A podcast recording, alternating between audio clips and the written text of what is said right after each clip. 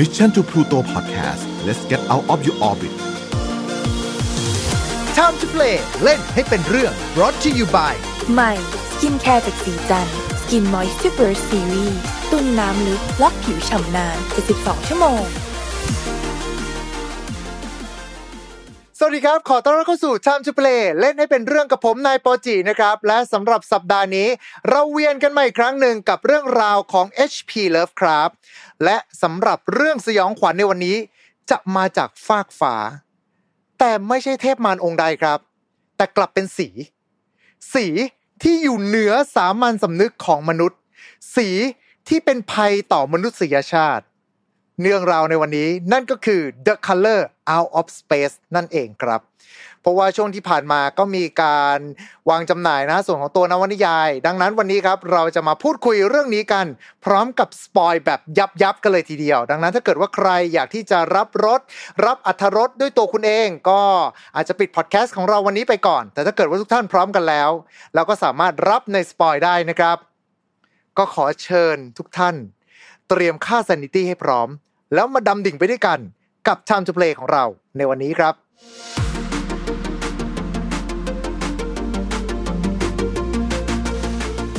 เอาละครับแล้วสำหรับวันนี้นะฮะคนที่จะพาเราก้าวเข้าสู่แสงสีจากต่างโลกนี้จะเป็นใครไปไม่ได้นะครับ นอกจากคุณซิดแอดมินกลุ่ม Lovecraftian Thailand แล้วก็เจ้าของเพจ เรื่องเล่าจากข้างใต้ผืนฟ้าที่ไร้แสง สวัสดีครับคุณซิดสวัสดีครับผมอ่าวันนี้เราจะมา เล่าเรื่องราวแล้วก็มาวิเคราะห์กันนะครับกับแสงสีจากต่างโลก หรือว่าชื่อไทย Official นี่ผมไปหาเจอมาอยู่ 2 ชื่อเหมือนกันนะฮะ ถ้าเกิดว่าเป็นตัวหนังสือจากทางสำนักพิมพ์เวลาเนี่ยจะแปลว่า สีสันจากห้วงอวกาศ แต่ถ้าเกิดว่าเป็นหนังเวอร์ชั่นปี 2019 ใช่ไหมถ้าผมจำไม่ผิดอ่า2019 ครับอ่า2019 นะฮะมีฉายทาง AS Play นะครับ จะใช้ชื่อว่า มหันตภัยสีสยองโลก คือชื่อเลยลังการงานสร้างมาก ชื่อเกรดดีมากขอบอก มันก็เกรดดีจริงนะพี่ตัวหนังอะว่ากันตรงมันก็ก็ก็ก็เราๆนั้นนะนะแล้วก็ฝั่งของนิโคลัสเคสดาราชื่อดังในวัยเด็กของเราตอนนี้ก็กลายเป็นเจ้าพ่อหนัง experimental ไปเรียบร้อยแล้วนะฮะ ก็โอเค เดี๋ยววันนี้เราจะมาพูดถึงเรื่องของ The Color Out of Space กันนะครับผมเพราะว่า ได้ยินว่าเป็นอีกหนึ่งนวนิยายจากทาง HP Lovecraft ที่เรียกได้ว่ามีผู้ติดตามเยอะมากถูกไหมฮะๆอืมมันเป็นผลงานชิ้นที่มักจะได้รับการยกย่องว่าเป็นผลงานเรื่องสั้นที่ดีที่สุดชิ้นหนึ่งของเลิฟคราฟอืมจากเรานักอ่าน ครับ คือคนอ่านส่วนใหญ่ก็จะชอบอะครับประผมมาณนั้น อ่าแต่ก่อนที่เราจะก้าวเข้าสู่เรื่องราวที่อยู่รายล้อม The Color of Space กันนะครับ เดี๋ยวเรามาฟังเรื่องราวความสยองจากห้วงอวกาศกันดีกว่านะครับผมเรื่องนี้นะครับจะเป็นเรื่องเล่านะครับผมจากนักสำรวจที่ดินรายหนึ่งจากบอสตัน ที่บันทึกการเดินทางของเขา ไปยังที่ดินที่ใกล้กับอาคัมที่ดินส่วนนี้ครับ เป็นที่ดินที่ประหลาดมาก ไม่มีพืชพันธุ์ใด ๆ ที่สามารถเติบโตได้ ดินแดนแห่งนี้ถูกเรียกว่า ทุ่งต้องสาบเขาตัดสินใจครับที่จะหาข้อมูลที่เกี่ยวข้องกับแผ่นดินผืนนี้ จากบันทึกของเขานะครับ เขาพบกับชายชรานามว่าแอมมี่เพียสที่เล่าถึงตระกูลการ์ดเนอร์ผู้โชคร้าย ที่เคยเป็นเจ้าของที่ดินผืนนี้ เหตุการณ์มันเกิดขึ้นในปี 1882 ครับ ที่มีวัตถุจากฟากฟ้า ร่วงหล่นลงมายังพื้นดินแห่งนี้ มีนักวิทยาศาสตร์ต่างๆ เข้ามาทำการสำรวจแล้วก็เก็บตัวอย่างกลับไป แต่ตัวอย่างเหล่านั้นครับ เมื่อเก็บกลับไปแล้ว ก็อันตรธานหายไป มีการระเหยกันในช่วงข้ามคืน แล้วเมื่อนักวิทยาศาสตร์กลับมาอีกครั้งหนึ่งพบว่าภายในวัตถุประหลาดนี้ มีแสงเปล่งออกมา มันเป็นแสงประหลาด เป็นสีที่มนุษย์ ไม่สามารถที่จะรับรู้หรือว่าอธิบายมันได้เลย พอจะศึกษาเพิ่มเติมครับ กลับมีพายุฝนพัดกระหน่ำและวัตถุตัวนั้น ก็ได้สลายหายไปด้วยสายฟ้าฟาด เรื่องราวเหมือนจะจบลงเท่านี้นะครับ แต่หลังจากนั้นไม่กี่เดือนครับ คุณนาหุมผู้เป็นพ่อของครอบครัวการ์ดเนอร์ พบว่าพืชผลที่เขาเพาะปลูกเอาไว้เนี่ย กลับมีรูปลักษณ์ที่ผิดปกติ รสชาติของมัน เกินกว่าที่มนุษย์จะสามารถรับได้ สัตว์ในไร่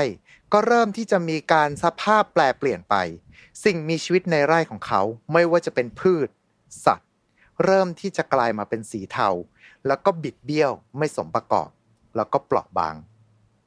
ตระกูลการ์เนอร์ครับเริ่มที่จะตัดขาดจากโลกภายนอก มีเพื่อนบ้านเพียงแค่ไม่กี่คนเท่านั้นนะฮะที่ได้กลับไปเยี่ยมเยียนตระกูลนี้ และคุณเพียสก็เป็นหนึ่งในนั้นครับ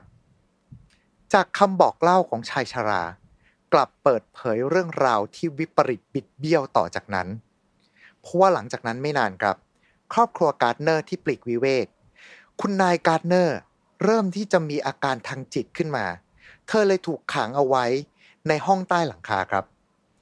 ต่อมาไม่นานลูกชายคนหนึ่งก็วิกลจริตจนกระทั่งเสียชีวิตไป ลูกชายอีกคนหนึ่งก็หายตัวไป ในขณะที่เขาเนี่ย ออกไปตักน้ำลูกชายทั้งสามคนของตระกูลการ์ดเนอร์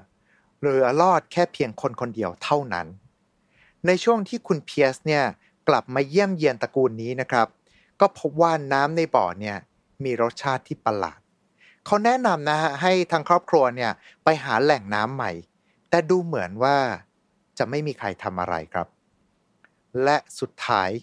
วันที่สยดสยองก็มาถึง เมื่อคุณเพียสกลับไปเยี่ยมตระกูลการ์ดเนอร์อีกครั้ง เขาพบว่าคุณนาหุมผู้เป็นพ่อเกิดอาการเสียสติ ลูกชายคนสุดท้ายก็หายตัวไป โดยคุณนาหุมบอกเพียงแค่ว่า ลูกเขาเนี่ยหนีไปอาศัยอยู่ในบ่อน้ำคุณนายการ์ดเนอร์ที่ถูกขังเอาไว้อยู่ในห้องใต้หลังคา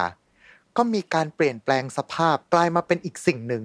ที่น่าเกลียดน่ากลัว วิปริตผิดมนุษย์ และหลังจากนั้นไม่นาน คุณนาหุม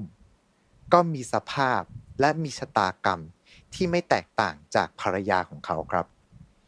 เหตุการณ์สยองเนี่ยทำให้คุณเพียสหนีออกมา ก่อนที่จะกลับเข้าไปอีกครั้งหนึ่ง พร้อมกับทีมสำรวจ เพื่อค้นหาข้อเท็จจริงที่เกี่ยวข้องกับเหตุการณ์ประหลาดนี้ พวกเขาครับ ได้พบกับโครงกระดูกของลูกชายตระกูลการ์เนอร์ทั้งสอง อยู่ที่ก้นบ่อน้ำและทันใดนั้นเอง พืชผลที่ไร้สีสันกลับขยับขยื่นแล้วก็เปล่งแสงออกมา แสงสีประหลาด แผ่พุ่งออกจากทุกทิศทาง จากพืชพันธุ์ จากบ่อน้ำจากสิ่งมีชีวิตต่างๆ ขึ้นไปยังบนฟากฟ้า หน่วยสำรวจรีบหนีออกมา มีเพียงแค่คุณเพียสเท่านั้น ที่กล้าพอที่จะกลับเข้าไปเพื่อค้นหาว่ามันเกิดอะไรขึ้นกันแน่ และทันใดนั้นเองครับ เขาเห็นแสงส่วนหนึ่ง กลับออกมาจากฟากฟ้า แล้วก็ลอยลงไปยังบ่อน้ำนั่น เพราะว่าเรื่องราวประหลาดนี้เองครับทำให้คนที่อาศัยอยู่ในระแวกนั้นเนี่ยต่างรีบย้ายหนีออกไป เพราะว่าความกลัว และตั้งแต่นั้นเป็นต้นมา ที่ดินของตระกูลการ์เนอร์ ก็กลายเป็นที่ดินต้องสาบ ไม่มีใครกล้าที่จะเข้าใกล้ เพราะว่าวัตถุจากฟากฟ้านั่นเองครับ ที่ตกมายังพื้นที่แห่งนี้ และแสงประหลาด ที่ลอยไปยังบ่อน้ำนั่น ก็ไม่มีใครได้เห็นมันอีกเลยครับ และนี่ก็คือเรื่องราวเป็นเรื่องย่อๆนะฮะถ้าเกิดว่าคุณอยากจะซึมซับ ส่วนของบรรยากาศที่ HP Lovecraft เนี่ยเขาได้มีการเขียนเอาไว้เนี่ยก็แนะนำให้ไปหาตัวนวนิยายมานั่งอ่านเองนะครับผม แต่ว่าสำหรับเรื่องราวตัวนี้เนี่ยเเป็นยังไงต่อบ้างครับสำหรับ ตัวการเขียนของคุณ HP Lovecraft เนี่ยผมอยากทราบมากว่าตอนที่เขาเขียนเนี่ย เรื่องเนี้ยมันเขียนเป็นลำดับที่เท่าไหร่ หรือว่าเขียนก่อนหลังอะไรยังไงบ้างฮะอืม The Color of Space เนี่ยนะครับครับได้ถูกเขียนขึ้นในปี1927 คือช่วงประมาณต้นปี ถ้าผมจะไม่ผิดจะเป็นเดือนมีนามั้งที่เขาเริ่มเขียนอะครับ คือผลงานชิ้นเนี้จะเป็นผลงานชิ้นที่เขียนต่อจาก เรื่องที่เรายังไม่มีโอกาสได้กล่าวถึงก็คือ The Case of Child Dexter Ward ครับแล้วก็จะถูกเขียนหลัง The Call of Cthulhu อืมประมาณปีหนึ่ง คือ Call of Cthulhu เนี่ยจะถูกเขียนขึ้นประมาณปี 1926 ครับนะฮะปีเนี้ยก็ไอเรื่องเนี้ยก็ถูกเขียนเขียนขึ้นมาหลังจากนั้น โดย The Color อืม of Space เนี่ยจะเป็นเรื่องแรกเลยที่คุณเลิฟคาร์ฟได้เขียนขึ้น ด้วยแนวคิดที่แบบว่ายังไงดีอสุรกายจากต่างโลกอะทั้งทั้งๆที่มันไม่มีอสุรกายโผล่มาสักตัวเลยนะ อืมคือ คุณเลิฟคราฟต์อะมีเจตนาที่จะสร้างเรื่องสยองอะครับที่มันมีความบิดเบี้ยวผิดแปลกไปจากสามัญสำนึกของมนุษย์อย่างสิ้นเชิง อืมอืมคือคือ The Color Out of Space เนี่ยเราจะสังเกตเห็นเลยว่ามันไม่ใช่อะไรที่แบบว่า สามารถจะอธิบายได้ด้วยคำของมนุษย์อีกแหละ คือ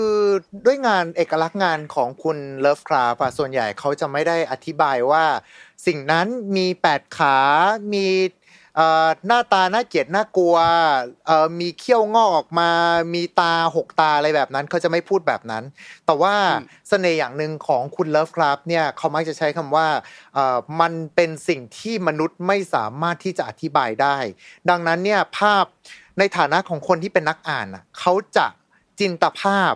ของสิ่งนั้นในหัวเป็นสิ่งที่น่ากลัวที่สุด เท่าที่สามารถที่จะจินตนาการออกมาได้ มันจะแตกต่างจากมีเดียมอื่นๆ อย่างพวก หนัง หรือว่าเกมที่ว่ามันจำเป็นที่จะต้องมีตัวที่เป็นรูปลักษณ์ออกมาประมาณนี้ครับ แล้วก็เรื่องนี้เองเนี่ยก็คือเขาก็จะเหมือนกับเป็นการทิ้งหินต่างๆ เอาไว้ ซึ่งทุกๆ ครั้งอย่างอ่าอย่างช่วงตอนจบเองเนี่ยตอนที่เป็นฝั่งของแสงที่บอกว่าลอยกลับมา มันก็ยิ่งทำให้เรารู้สึกแบบเสียวสลังว่าอ้าวเรื่องราวเหล่านี้ยังไม่จบ แต่ว่ามันยังสามารถต่อไปได้ และไม่รู้ว่ามันจะกลับมาอีกครั้งหนึ่งเมื่อไหร่ด้วย อืม คือ The Color of, of Space เนี่ยคือจะเป็นจะว่าไงดีอะเป็นเรื่องจากเป็นเรื่องเกี่ยวกับอสูรอสูรนะจากต่างโลกอะเรื่องแรก ๆ ที่เลิฟคราฟได้เขียนเลยนะอืมเออคือถ้าเกิดเราไล่ไทำลายมาดูอะเราจะพบว่า The Call of Cthulhu อะจะเป็นเรื่องแรกในการ์ตูนลูมิตอสใช่ไหมครับเออแล้วก็ The Case of Child Data Ward เนี่ยก็จะมีการเอ่ยถึงเทพอย่างยอกโซทอสอืมเออประมาณเนี้ยคือแต่มันก็ยังเริ่มแบบไม่เป็นชิ้นเป็นอันอะแต่ครั The บ Color of All Space เนี่ยเริ่มที่จะ เขาเริ่มที่จะเห็นภาพชัดแหละอืมว่าไอจักรวาลสยองเขาอะหรือสิ่งที่เขาอยากจะเขียนน่ะครับมันควรจะมีหน้าตายังไง ซึ่งแต่ก็ไม่ได้มีออกมาเป็นตัว ไม่มีการเอ่ยอ้างถึใช่งพวกเทพองค์ใดในตำนานของ Lovecraftian เลย ใช่ แต่คือว่าไอ้สิ่งที่เราได้พบในเรื่องอะครับใช่ไหมคือมันเป็นแสงสีอะอืม ใช่ไหมซึ่งคือมันก็ไม่ใช่อสุรกายแบบที่เราสามารถอธิบายได้อย่างการ์ตูนรู้ก็บอกว่ามีหัวเป็นคล้ายปลาหมึกใช่ไหมอ่ามีมีร่างกายเป็นใช่มังกร คือมันจะเป็นรูปร่างที่พอจับต้องได้อยู่ แต่ไอ้ The Color Out of Space เนี่ยมันเป็นอะไรที่แบบว่าเริ่มที่จะแบบจับต้องไม่ได้แหละ เริ่มที่จะมีความบิดเบี้ยวผิดไปจากสามัญสำนึกของมนุษย์แหละแล้วคือโดยมันมาเป็นรูปลักษณ์ของแสงสีเฉยๆอะครับ แล้วโดยเฉพาะการที่บอกว่าเป็นเป็นแสงที่มนุษย์ไม่สามารถอธิบายออกมาได้ มันยิ่งกลายเป็นการเติมจินตนาการให้กับผู้อ่านด้วยว่า เฮ้ยมันสีอะไรวะ เพราะว่าเอ้ยมันมันเป็นสีแบบสีเขียว สีชมพู สีม่วง อย่างวันนี้ผมก็จะเป็นธีมสีม่วงมา เพื่อพยายามจะให้เข้ากับ color of space นะฮะประมาณนี้เออแบ็กกราวมานี่คือแบบม่วงมาเลย แต่ว่าในมุมกลับกันเนี่ยในเรื่องเขาก็ไม่สามารถที่จะบอกได้ว่ามันคือสีอะไรดังนั้นเนี่ย มันก็เลยยิ่งกลายเป็นสิ่งที่ผู้อ่านจะต้องจินตนาการไปต่อว่า เฮ้ย มันคือสีอะไรวะ มันจะต้องเป็นสีอะไรสักอย่างหนึ่งซึ่งเขา ไม่เคยเห็นมันมาก่อนแน่ ๆ ประมาณนี้ครับ คือมนุษย์ไม่เคยเห็นมาก่อนเนี่ยเป็นอืมสีอย่างนั้นครับอืมคือเป็นสีที่บนบนโลกมนุษย์เนี่ยคือ หาให้หาเท่าไหร่เนี่ย ก็ไม่เจอแน่นอนตามธรรมชาติอืมมันจะเป็นสีอย่างนั้นลองจินตนาการดูนะว่าสีมันควรจะเป็นสียังไง ครับอืมแต่ว่าในมุมกลับกันน่ะ ตัวหนังเอาไม่ใช่ตัวหนัง ตัวนวนิยายเรื่องนี้เองก็เคยถูกนำมาเป็นหนังด้วยเหมือนกันใช่ไหมฮะ ใช่ เออ แต่พูดพูดถึงมันมีเรื่องที่น่าสนใจอย่างหนึงครับจะว่าเป็นเรื่องตลกกันอะคืมันอคือไอผลงานชิ้นเนี้ยของเลิฟทาร์ถูคกรับตีพิมพ์ในนิตยสารชื่อ Amazing Story อืมฉบับเดือนกันยายนปีเดียวกับที่เขาเขียนนั่นแหละครับเดือนฉบับเดือนกันยายนปีหนึ่งพันเก้าร้อยยี่สิบเจ็ด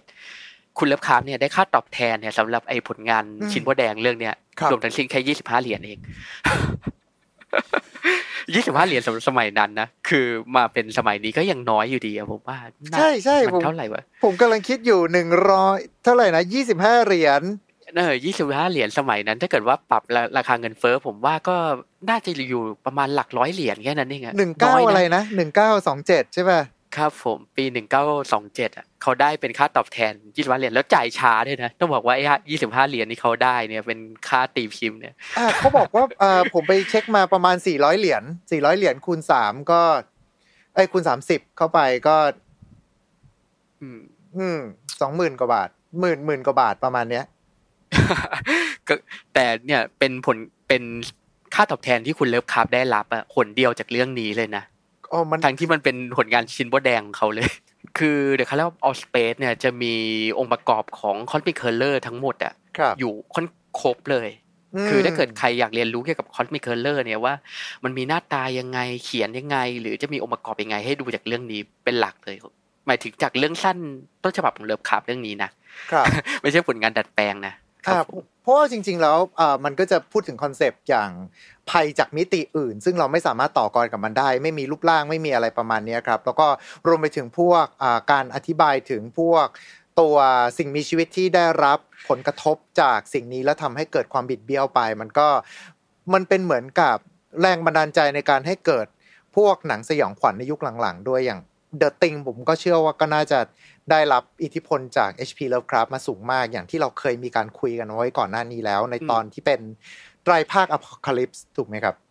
อ่าครับผมอืมใช่ ซึ่งมันเออเอาจริงๆฟอร์มมันใกล้เคียงกับ Color Out of Space มากเลยนะ มันแค่เปลี่ยนจากแสงสีมาเป็นมาเป็นปรสิตสัตว์ประหลาดประมาณเนี้ย อืม แต่เดอะติงมันมาจากไอ้นี่ไง ไอ เอ่อเดอะติงนี่จะมาจากเอ่อวูสโกแดงไงอ่าอ่าอ่าแต่ว่ามันใช่ไหมมันมันก็ผมว่ามันก็น่าจะดึงอะไรหลาย ๆ อย่างมาเอเพราะอว่าแล้วมันจะมีความเป็นไอเนี้ย At the Mountain of Madness มากกว่า อ่าอืมเดี๋ยววันหลังเดี๋ยวเราค่อยมาเออถึงเรื่องนี้กัน ครับผมเออเดี๋ยว color เอ้ยไม่ใช่ at the mountain of madness นี่จริง ๆ ก็น่าคุยมากเลยนะครับผมอืมแต่ผโอมเคโดนท้วงมานานเลยครับยังไม่ได้พูดเลยทีเลยเออขอขอขอขอโทษทุกท่านด้วยนะครับ ก็สามารถที่จะคอมเมนต์ก็มาทวงพวกเราได้บ่อยๆ นะฮะโอ้โหจริง ๆ มีคนทวงเทพหลายองค์มากเลยคุณ คงครัจะบต้องผมจัดแพ็คมารวมสักรอบหนึ่งประมาณนี้นะฮะครับผมอะแต่ว่าเราเรานั่นก่อนละกันเราเราจะพูดถึงประเด็นนี้ก่อนละกันว่าเอิ่มเนื่องจากว่าในหนัง มันก็เคยมีการทำออกมา แล้วก็มีสองเวอร์ชันด้วย เพราะว่าหลายๆคนอาจจะไปเออเดี๋ยวจำก่อกันนแก้ไขนิดนึงนะพี่มันไม่ใช่แค่สองนะคือก็ก่อนหน้าเนี้ยมันจะมีหนังอะที่ได้รับอิทธิพลจากเรื่องสั้นเนี่ย หลายเรื่องเลย ครับ มีมีเรื่องอะไรบ้างที่เด่นแต่ไอ้ที่เด่นๆน่ะคือไอ้สองเรื่องหลังเนี่ยที่อิงจากเลิฟคราฟต์แต่อ่าไอ้ครับก่อนหน้านั้นเนี่ยคือมันจะแบบว่าไงนะก็หยิบเอาแนวคิดไปใช้ๆแค่นั้นเองมคือเหมือนหยิบยกมาแต่ไม่ได้บอกว่าฉันคือหนัง Color Out of Space ไม่ใช่แบบใช่นั้นใช่ใช่ใช่ อ่าแต่คือว่ามันก็ได้รับอิทธิพลไป แต่ไอ้เรื่องที่เด่นเนี่ยจะมีแค่สองเรื่องหลังแค่นั้นเองครับ ก็คือครับผมเป็นหนังเยอรมันถูกไหมใช่เรื่องแรกเนี่ยจะเป็นหนังขาวดำครับมันก็ไม่เชิงขาวดำหรอก คือมันจะเป็นหนังแบบว่าไงที่มีมนุษย์มีฉากอะไรเงี้ยครับถูกถ่ายเป็นเหมือนขาวดำแต่อืมการแสดงแสงสีอะไอแสงสีประหลาดเนี่ยจะถูกแสดงเป็นสี violetอือืมมโดยชื่อของเรื่องเนี่ยก็คือ The Color of เอ่อ The Color Out of Space ปีอ่า2010 คือถ้าเกิดไป search หาก็ search หาเนี่ยแหละ The Color Out of Space ปี 2010 หรือ The Color Out of Space เวอร์ชันเยอรมันก็ได้ ครับผม จะเจอ อ๋อโอเค เป็นเป็นหนังที่มันอยู่ในศตวรรษที่ 21 ตอนแรกผมก็พอบอกว่าเป็นหนังขาวดำปุ๊บผมก็ดันนึกย้อนกลับไปแบบว่ายุคเก่าๆเลยอะไรประมาณนี้ เออ คือเขาจะถ่ายถ่ายดำเพื่อไอ ถ่ายเป็นสีขาวดำเพื่อครับไอเน้นแสงสีจากต่างโลกนี่ไงอืมไอซีคือคือมันเป็นลูกเล่นที่น่าสนใจอย่างนะคือ ถ้าเกิดว่าเรามองด้วยตาเปล่าอะ เราจะบอกมันจะเป็นสีที่บิดเบี้ยวผิดไปจากสีที่เราคุ้นเคยถูกไหมใช่ เออไอหนังเรื่องเนี้ยคือเขาก็ไม่แน่ใจว่าควรที่จะ ทำให้ไอแสงสีเนี่ยมันออกมาในรูปโฉมไหน เขาเลยตัดสินใจที่จะเปลี่ยนหนังเขาอะให้เป็นขาวดำอืมแล้วก็แสดงไอแสงสีเนี่ยเป็นสีไว violet ที่มันก็ไม่ไม่ไม่ปรากฏในธรรมชาติเหมือนกันอ่าโอเคอืมเพราะเดี๋ยวผมจะมีประเด็นนี้ด้วย แต่ว่าอีกเรื่องหนึ่งก็คือตัวปี 2019 Color of Space ที่เป็นนิโคลัสเคจมาเล่น แล้วก็มีการปรับเนื้อเรื่อง ให้มีความเข้ากับยุคสมัยใหม่มากยิ่งขึ้น อืมอันนี้มันจะมีความเป็น mainstream มากกว่า คือในเวอร์ชันเยอรมันปี 2010 เนี่ย จะครับอิงตามเนื้อหาหลักค่อนข้างจะเหมือนแบบเรื่องสั้นฉบับดั้งเดิมของเลิฟคราฟต์เลยฮะแค่เปลี่ยนฉากหลังจากไอเนี่ยจะใกล้ๆอาร์คัมครับในอเมริกาไปอยู่ที่เยอรมันอืม I แต่ตัว see เนื้อความเนี่ยเหมือนเดิมเลยคือ ถ้าเกิดว่าคนอยากคนชอบแบบเรื่องสั้นของเลิฟคราฟต์เนี่ยแล้วอยากให้มันเป็น period เหมือนกัน ให้ดูเวอร์ชัน2010 ครับ คือมันอาจจะเหมือนแบบว่าทุนต่ำหน่อย แต่ต้องบอกว่ามันเป็นหนังที่ดีมากๆ เป็นการแปลงหนังของเลิฟคราฟต์ที่ดีมากๆเรื่องหนึ่งอืมเคยขายบน Steam ด้วย แต่ตอนนี้ถูกถอดออกไปแล้วอ่า see see แต่ว่ายังมีอืมอีกเรื่องหนึ่งก็คือของทางนิโคลัสเคจปี 2019 ซึ่งอันนั้นจริงๆ ผมก็คือผมดูหนังเรื่องนี้ก่อนที่ผมจะมาดูอ่าอ่านนวนิยายเว้ยดังนั้นผมก็เออยังรู้สึกว่าอ่าโอเค มันก็ดูเป็นแบบว่า sci-fi horror thriller everything jingle bell รวมกันอยู่ตรงนั้น แพ็คมาแล้วมันมีการสร้างภาพอะไรหลายๆอย่าง ซึ่งมันก็มีความ mainstream อยู่ในนั้นแหละ แล้วเราก็รู้สึกอืมว่ามันสามารถเสพได้ง่ายด้วย ถ้าเกิดว่าใครอยากไปดูก็เอสเพลนะฮะ แต่อาจจะ search คำว่า color of space ก็ได้หรือว่าคุณอาจจะ search เจอด้วยคำว่า มหันตภัยสีสยองโลก โลกโลกโลกโลอืกมไอ้เรื่องนี้เป็นภาคแรกของไตรภาคด้วยนะเนี่ยเอ้ยจริงเหรอแปลว่าเขาเขาตั้งใจจะทำไตรภาคของซีรีส์ HP Lovecraft ด้วย ใช่ เพราะลุงริชาร์ดสแตนลีย์เนี่ยฮะคือแกเป็นในนี่ไงแกเป็นแฟนของเลิฟคราฟต์ครับและแกแกก็แบบว่าแปลงผลงานของเลิฟคราฟต์มาพอหลายครั้งพอสมควรอ่าแกก็เลยวางแผนว่าเนี่ยอยากจะทำ The Color of Space อะเป็นการเปิดไตรภาคแกอ๋อใช่ไหมฮะมันก็เลยมีไอ้นี่ว่าเราจะสังเกตเอ่อไอ้นี่ขอ spoil นิดนึงแล้วกันนะ คือไม่ spoil มากผมว่ามันเรา spoil แล้วล่ะไม่ตั้งแต่ spoil มากพวกเราคุยกันมานะโอฮะเคคือในในหนังเองอะมันจะมี Easter egg หลายอย่างจาก Cthulhu Mythos อยู่ อ่า อย่าง Necronomicon หรือว่าอ่าอย่างอะไรนิดๆหน่อยๆเงี้ยคือเราก็ไม่ขอเพิ่มเติม โดยลุงริชาร์ดสแตนลีย์เนี่ยก็กะว่าจะทำไอ้ภาคนี้จบก็จะไปต่อ Dunwich Horror ซึ่งเราเอ่ยถึงไปแล้ว แล้วก็จะมีอีกเรื่องหนึ่งที่เป็นภาคปิด คือหมายถึงถ้าเกิดว่าแกยังสามารถที่จะทำภาคต่อได้นะครับ คือถ้าเกิดว่าสองภาคเนี่ยประสบความสำเร็จแกก็จะทำไตรภาคสุดท้ายไอ้ภาคจบเนี่ยของไตรภาคก็คือ At the Mountain of Madness อืมรอดูเลย อืม seriously โดยไอ The Color of Space เนี่ยก็เปิดมาจะถามว่าสวยงามไหมก็ทำให้หลายคนเริ่มที่มาสนใจเลิฟคราฟต์มากขึ้นได้ ครับ พอสมควรเหมือนกันนะ อืมเพราะว่าในตัวหนังเองจริง ๆ แล้วมันมี ใช้คำว่าไงดีอะมันเป็นการเอ่อใส่ Easter egg ไว้เยอะมาก อย่างตะกี้นี้อืมที่ทางคุณซิดก็พูดมาแล้วใช่ไหมครับ กับหนังสือ Necronomicon แล้วมันใช้ปกแบบ original ด้วยอะคุณอืมอืมมันใช้ปกอใช่ original อะ ที่มันเป็นแบบ Necronomicon เขียนมาแบบ ไม่ไม่ได้เป็นหนังสืออะไรที่แบบว่าดูเป็นตำราเวทยิ่งใหญ่อะไรมาก เป็นเหมือนกับหน้าปกนวนิยายยุคประมาณแบบ 80 90 ที่เขาแบบมินิมอลสุดๆประมาณเนี้ยครับเอออ่าแล้วก็ตัวนางเอกจะใช้คำว่านางเอกได้ไหมอ่าลูกของนิโคลัสเคจก็จะใช้ชื่อว่าลาวิเนีย ซึ่งก็จะเป็นชื่อของตัวละครใน Dunwich Horror ใช่ครับผม อ่า แล้วก็อีกจุดหนึ่งตะกี้เนี้ยตอนที่ทางคุณซิดบอกมาว่าตัวเวอร์ชันของเยอรมันเนี่ยเขาใช้เป็นภาพขาวดำแล้วก็ใช้เป็นสีม่วงใช่ไหมเป็นการอืมนำเสนอสำหรับเอ๊ะเรื่องเดี๋ยวก่อนของไทยเขาใช้คำว่าอะไรนะสีม่วงเลยไม่สีม่วง ultraviolet ใช่ไหมที่คุณพูดถึงตะกี้อ่ามันจะเป็นสี violet อ่า violet ก็คือสีม่วง แต่ว่าถ้าเป็นเวอร์ชันนี้เขาใช้สีมาเจนต้าเว้ยอืม ซึ่งสีมาเจนต้ามันมีความสำคัญยังไง ถ้าเกิดว่าใครท่องเอ่อพวกนั่นนะครับพวกสีรุ้งอะเวลาตอนที่สีที่เกิดขึ้นในธรรมชาติใช่ไหมครับ สมมติว่ามันเกิดสีรุ้งขึ้นมา เป็นอะไรนะ ม่วงคราม น้ำเงิน เขียวเหลือง แสด แดงอืม สีที่เหนือกว่าม่วงขึ้นไป มันคืออัลตราไวโอเลตอ่ามนุษย์เราจะไม่สามารถมองเห็นแล้วล่ะ สีที่ต่ำกว่าแดงลงไปทั้งหมด จะเรียกว่าอินฟราเรดก็จะเป็นแสงที่มนุษย์ไม่สามารถมองเห็นได้ แต่มาเจนตาเป็นสีที่เกิดขึ้นจากการที่เขาเนี่ย บิดเอาม่วงกับแดงมาชนกัน ซึ่งตามความเป็นจริงแล้วในธรรมชาติ สีมาเจนตาไม่มีอยู่จริงไม่สามารถเกิดขึ้นได้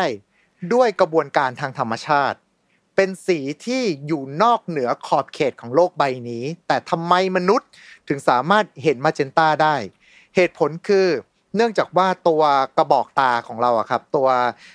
กระบอกรับรู้พวกสีต่างๆ เนี่ย บังเอิญมันสามารถจับสีนี้ได้ ซึ่งมันเป็นสีที่เป็นการรวมตัวกันของสองสี ซึ่งมันเป็นสุดขอบของแต่ละด้านที่มนุษย์จะสามารถรับรู้ได้ประมาณเนี้ยดังนั้นสีมาเจนตา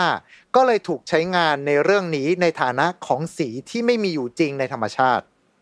อืมเออ นั่นเองนะฮะถ้าเกิดว่าใครที่เรียนด้านสิ่งพิมพ์มาอะมีอะไรก็แย้งผมได้นะ ผม บังเอิญผมไปอ่านข้อมูลมาเจอประมาณเนี้ยแหละว่าทำไมผมก็สงสัยเหมือนกันว่าทำไมเขาเลือกใช้สีนี้วะ สีม่วงเหรอมันก็ดูไม่ใช่นี่หว่าแล้วพอดูไปดูมาเอ้ยมันสีมาเจนต้า แล้วก็ไปอ่านบทความมาเจอเพิ่มเติมว่าอ๋อ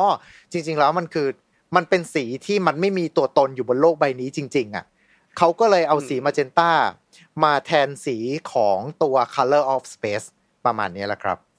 เออ นอกจากไอ้สองเรื่องที่ว่าไปอะ มันยังมีอีกเรื่องหนึ่งนะ ที่เขาเชื่อว่าได้รับอิทธิพลจาก The Color of Space ของเลิฟครับ มันคือ Annihilation อ่า Annihilation เนี่ยคือมันจะเป็นเรื่องแปลกอย่างคือมันหนังเรื่องเนี้ยมันปรับมาจากนิยายอืมนะ แต่คนเอ่อผู้เขียนเองอะเขาก็ไม่ได้แบบว่ายืนยันหรือว่ายอมรับออกมาว่าเนี่ยเขาได้รับแรงบันดาลใจมาจาก The Color of Space อืมแต่ถ้าเกิดว่าเราดูไอ้หนังเรื่องนี้จริง ๆอะเราจะพบเลยว่าโอ้โหนี่มันแบบว่าเหมือนแบบ ได้เหมือนแบบได้รับอิอิทธิพลแบบส่งตรงมาเลยอะจาก The Color of Space ถ้าเกิดว่าท่านใดสนใจก็ลองหาชมได้ หรือว่าจะหานิยายมาอ่านก็ได้แต่คงหาหาอ่านยากหน่อย ผมไม่แน่ใจว่าของไทยเคยได้แปลหรือเปล่านะ ไม่นิยายชัวร์รื่งเหมือนกันอ่ามีอยู่ใน Netflix นะฮะ ตัวหนังอืมนะครับผม Annihilation ซึ่งพอพอคุณพูดแบบนี้มาเสร็จปุ๊บก็รู้สึกว่า เออ มันก็มันก็ดูชัดเจนดีนะ ว่ามันดูเหมือน มันดูเหมือนเหมือน Color of Space มากเหมือนเหมือนเป็นโลกที่โดนโดนนั่นไปแล้วอะโดนแสงสีจากต่างโลกไปแล้วอะอ่า ซึ่งชื่อไทยครับ ชื่อใน Netflix ชื่อแดนทำลายล้าง อืม อืม แนะนำให้ ทุกท่านลองหาชมดูคือ ถ้าเกิดว่าชอบผลงานแนว Cosmic Color อะไอเรื่องนี้ก็เป็น Cosmic Color ที่ชัดมากๆเรื่องหนึ่งแต่มันมันดูเป็นเชื้อราป่ะมันอาจจะเปลี่ยนจากแสงเป็นเชื้อราแทนอืมลองชมดูแล้วกันเราขอไม่ spoil ดีกว่าอ่าโอเคโอเคอันนั้นอันนั้นไม่ spoil นะอันนั้นไม่ spoil เออแต่ที่เรา spoil ไปตะกี้คือนิยายเมื่อปีหนึ่งเก้าสองแปดถึงเก้าสองเจ็ดเออซึ่งมันก็อ่าครับผมเกือบเกือบจะร้อยปีแล้วล่ะ โดย The Color of Space เนี่ยก็ได้ส่งอิทธิพลนะถึง pop culture หลายอย่างนะมันมีอืมอีกอย่างหนึ่งที่ผมอยากจะพูดถึงมาก ๆเลย นั่นคือ ก็คือ The Color of เอ่อ The Color of Madness ที่เป็นภาคเสริมของ Darkest Dungeon อะอ่าอ่าเป็น patch เสริมของ Darkest Dungeon ตัวเกมที่อยู่บนสตรีมนะฮะ อืมเป็นภาคเสริมเลย ไม่ใช่ patch เสริม เป็นอ่าภาคเสริมอืมอืมไอ้ก็คืออย่างที่เราเคยเอ่ยถึงบ่อยๆอะ Dark Dungeon น่ะอืมมันเป็น เกมอะที่ได้รับอิทธิพลจาก Lovecraftอ่าฮะคือหลายสิ่งหลายอย่างในเกมเนี่ยคือมันรับตรงมาเลย แล้วก็ทวิตชื่อหรือว่าทวิตตำนานนิดหน่อยก็กลายเป็นตำนานของตัวเองขึ้นมา ครับ โดยไอ้ภาคเสริมตัวเนี้ยมันจะเปิดพื้นที่ใหม่ขึ้นมาเลย อืม อืม แล้วก็จะมีเรื่องราวแบบส่งตรงเลย คือได้รับอิทธิพลตรงมาเลยจาก The Color of Space ของเลิฟคาร์คือถ้าเกิดว่าท่านใดอะที่ชอบ The Color Out of Space ของ Lovecraft อืม ให้ ลองแนะนำเล่นดักเก็ตดันเจียนแล้วก็โอ้ลองเข้าพื้นที่เสริมนี้ดู คุณเอามาหิดมาก คุณบอกว่าให้ไปเล่น Dark Dungeon เนี่ย เกมมันอืมโคตรยากเอ้ยเล่นไปก็ง่ายนะไอ้นี่ว่ากันตรงๆเออถ้าเกิดเล่นเล่นมาจนชินแล้วเดี๋ยวมันเดี๋ยวมันก็ง่ายเองแหเออละแต่ช่วงที่ไม่ชินนี่คือแบบว่าสติเสียครับ นอกจากตัวอืมละครในเกมมีค่าสติที่เสียไปแล้ว ผู้เล่นก็สติเสียด้วยเหมือนกันนะฮะยกเว้นว่าจะไปโหลดมอดพวกเอาตัวโกงๆมาช่วยเล่น อืม อ่าก็ Darkest Dark Darkest Dungeon เนี่ยเป็นเกมที่จะว่ายังไงดีอะคือไอ้เล่นแรกๆอาจจะยากหน่อย เพราะมันอืมจะมีแบบอะไรนิดๆหน่อยๆอะแบบว่าครับตัวนักผจญภัยเนี่ยเล่นๆไปเสร็จเดี๋ยวก็โดนแบบเทนเอ่อ negative trait อะไรประมาณเนี้ยใช่ไหมอืมแต่พอเล่นๆไปปะจับจุดได้เดี๋ยวมันก็ง่ายเอง แล้วเราจะสนุกกับมัน แล้วเราจะเจอแบบ Easter egg เยอะแยะเลยเนี่ยของเกี่ยวกับ HP ก่อน Lovecraft จะของ HP Lovecraft ภายในเกม เพราะโดยตัวหลักจริงๆอะทีมของมันนะก็เป็นเอ่อ Latch in the Wall อยู่แหละ อืมคือชื่อตั้งแต่ชื่อทีม เอางี้เดี๋ยวเราค่อยมาพูดถึงเรื่องตัวเกมกันทีหลังดีกว่า เพราะว่าจริง ๆ แล้วเรายังติดค้างท่านผู้ฟังของเราอยู่นะครับเพราะว่ารอบที่แล้วเป็นเป็นตัวนั่นไป เป็นตัวอืมเกมที่ได้รับอิทธิไม่ใช่รับอิทธิพลนะเกมที่มาจากตำนานเลิฟคราฟเรายังขาดฝั่งของเกมที่ได้รับอิทธิพลมาจากเลิฟคราฟอยู่นะฮะขอโทษทุกท่านผู้ฟังทุกท่านด้วยนะครับ แต่เหตุผลที่พวกเราทำ Color of Space เป็นเพราะว่าอะไรเป็นเพราะว่านวนิยายเพิ่งออกยังไงล่ะ เราก็ต้องการที่จะเกาะอัลกอริทึมของ Facebook ไม่ใช่ของ YouTube ในการที่จะให้มันเข้ามารับชมกันได้ง่าย ๆ ขึ้นนะฮะ ก็ฝากกดไลค์กดแชร์กด Subscribe กันด้วยนะครับผมแต่ว่าสำหรับเรื่องนี้เองนี่ก็คือถือได้เลยนะฮะว่าเป็นอีกหนึ่งตำนานบทหนึ่งของ Lovecraft ที่เขียนออกมา แล้วมันก็มีอิทธิพลกับ ไม่ว่าจะเป็นทั้ง pop culture หรือว่า ในมีเดียมหรือว่าสื่อต่างๆ ในยุคหลังจำนวนมาก แล้วก็น่าจะเป็นเรียกได้ว่าเป็นตัวเปิดตำนานของ Cosmic Horror เลยก็ว่าได้นะครับผมกับตัวแสงสีจากต่างโลกหรือว่าชื่อไทยอย่างเป็นทางการจากทางสำนักพิมพ์เวลา นั่นก็คือสีสันจากห้วงอวกาศ และอืมทาง AS Play ครับ มันตะไผ่สีสยองโลก โลก โลก โลก ผมชอบชื่อนี้ยังโคตรดีเลย ประมาณนี้นะฮะผมก็นี่ก็คือเรื่องราวที่เรานามานำเสนอกันในวันนี้คือเห็นตัวหนังสือนี่ก็เหมือนก็มีการวางจำหน่ายกันแล้ว ก็ลองไปหาอ่านกันได้นะครับ ผมก็ไปซื้อมาได้ เพราะว่าสำนักพิมพ์เขาก็แปลออกมาดีอยู่เหมือนกันจนวันนี้เรายังยังรับสปอนเซอร์อยู่นะครับเผื่ออยากจะให้พูดถึงเยอะๆก็บอกได้นะฮะก็ประมาณนี้แล้วกัน แต่ว่าคุณคุณซิมีอะไรอยากจะเสริมเกี่ยวกับประเด็นของทาง Color Out of Space บ้างไหมครับ อืมคือถ้าเกิดท่านใดสนใจนะก็มีแปลแล้วอย่างที่บอกไปก็สำนักพิมพ์เวลา หรืออย่างบนอีบุ๊กเนี่ยถ้าเกิดผมจำไม่ผิดก็จะมีเหมือนกันนะบนเมเอ่อบนเมพอ่าวันเมฟก็จะมีเหมือนกันนะฮะอืมถ้าเกิดท่านใดสนใจก็ลองหาดู รู้สึกว่าจะมีแปลอยู่เล่มหนึ่งมั้งถ้าเกิดผมจำไม่ผิดลองหาดูแล้วกันนะฮะครับผมก็มีมีทั้งสองช่องทางเลย อืมอืมก็แต่ชอบถ้าเกิดให้ดีสุดก็ดูหนังก็ได้ ดูหนังผครัมบว่าผมมันใกล้เคียง ผม ผมผมค่อนข้างคิดว่ามันใกล้เคียงกับตัวนวนิยายในระดับหนึ่งอยู่เหมือนกันนะ ก็ผมแนะนำตัว 2010 นะ จริงเหรอผม 2019 ผมก็โอเคอยู่นะ แต่แค่มันแบบว่ามัน build รอไป build รอมาเติม Easter egg มันมีแบบว่าพาไปให้เห็นถึงโลกของที่ไอแสงนี้ที่เป็นต้นกำเนิดมาถึงด้วย แล้วมันดูแบบว่าเป็นอืมหนวดคุทูลูยั้วเยี้ยเต็มไปหมดเลย เออ ผมว่ามันเกรด B ไปหน่อยไง ผมก็เลยไม่ค่อยชอบ แล้วผมชอบความเวนี่ด้วย ผมชอบความวินเทจของปี2010ด้วย ผมชอบในมุมที่ว่ามันเสพง่ายประมาณนี้อะอืมอืมเออเพราะว่าบางครับบางทีผมก็รู้สึกว่าแบบว่า ฉันไม่อยากจะจินตนาการเยอะ ฉันยังไม่อยากอะไรมาก ฉันอยากที่จะแบบว่าถอดสมองแล้วก็บังเอิญฉันแค่ชอบ HP Lovecraft ดังนั้น ฉันก็อยากที่จะถอดสมอง แล้วก็ไปซึมซับกับความสนุกสนานตรงนั้นไปประมาณนี้แหละครับ แล้วก็เราได้เห็นนิโคลัสเคสพระเอกอืมยุคแสดงดีนะ90เออแกแสดงดีมากอะ อืมสมแล้วเป็นสมแล้วที่เป็นระดับตำนานอะ อืม คือจริง ๆ แกเป็นนักแสดงที่เก่งไง แต่ดันไปรับแสดงหนังเรื่องแย่ๆเยอะ จริงๆไอ้หนังเรื่องนี้ก็เป็นเกรดบีนะถ้าว่ากันตรงๆถ้าแกทำให้เกรดหนังเกรดดีมันดีดีมากอะ อืมเออแต่สนุกครับสนุกสนุก ถ้าเกิคดรับว่าท่านใดสนใจก็หาลองชมได้ครับผมครับประมาณนี้นะครับผมก็วันนี้ ก็น่าจะประมาณนี้ละกันนะฮะสำหรับเรื่องราวของแสงสีจากต่างโลก มันตภัยร้ายที่มาจากอวกาศนะครับผมวันนี้ก็ต้องขอขอบคุณคุณซิดมากๆเลยนะครับ ที่ได้มาร่วมพูดคุยกับเราในวันนี้ขอบพระคุณมากเลยนะครับ ครับผมโอเคนะครับผมแล้วก็เช่นเดิมเลยนะครับ ขอบคุณท่านผู้ฟังทุกท่านเป็นอย่างสูงเลย ถ้าจะเป็นการไม่รบกวนเกินไปก็ฝากกดไลค์กดแชร์กด Subscribe กด กระดิ่งแจ้งเตือนเพื่อที่จะได้ไม่พลาดพอดแคสต์ดีๆจากพวกเราชาวพลูโตนะครับ เพราะว่าพวกเราก็อยู่ที่สุดขอบจักรวาล ถ้าทุกท่านมาถึงที่แห่งนี้แล้ว ให้พวกเราได้เป็นเพื่อนท่าน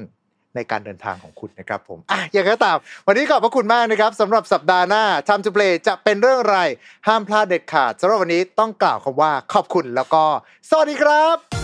Time to Play เล่นให้เป็นเรื่อง Presented by สีจัน Skin Moisture Burst Series ตุนน้ำลึกล็อกผิวชำนาน72ชั่วโมง